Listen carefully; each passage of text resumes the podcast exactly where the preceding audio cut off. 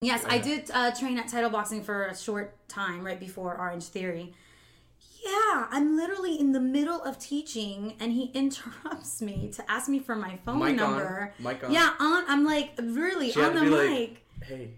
And I was like, Hey, I no. don't, not, this is not. Oh. I'm literally in the middle How many of teaching. How many I don't, I don't remember how many people were in Doesn't that matter. class. She's teaching. But Yeah. yeah. he comes over and he's like, "Hey, so like, dude, I'm literally like, He's like, but I'm gloves on, like punching bag, and he's like, Was he gonna remember the number? That's my thing. no, no, no. He He he his phone. He brought had ready, his bro. phone over. Like Ready. he stopped the workout, grabbed Ready. his phone, came over, and he's like, "So like, do you do any like one-on-one personal training?" And I'm like, Wink.